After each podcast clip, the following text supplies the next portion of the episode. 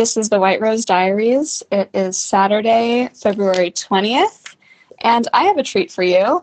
So, this is so exciting. I just received um, the first cut from the pianist of um, his recording of the music for um, this. It's not the opening number, but it's a big number at the beginning, which I've been talking about. It's this essay.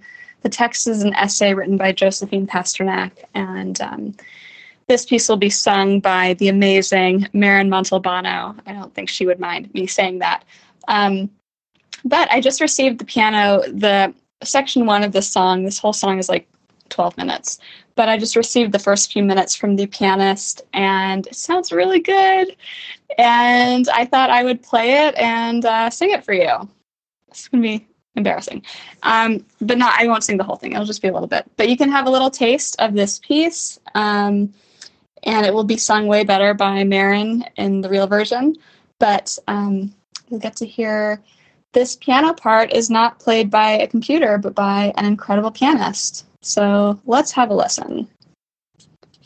And I will sing it. This so this song is um, a strange text to set to music. And um, okay, enough explaining. Here we go.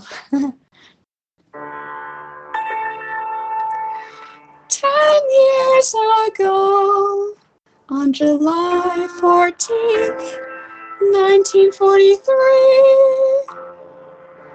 Kurt Huber, Alexander Schmorell, and Willi Graf were executed. Sounds so good, piano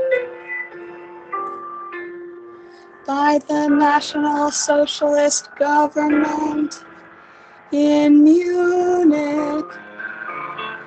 They were the last three victims of the six involved in the anti Hitler demonstration known as the White Rose, led by Hans and Sophie Scholl.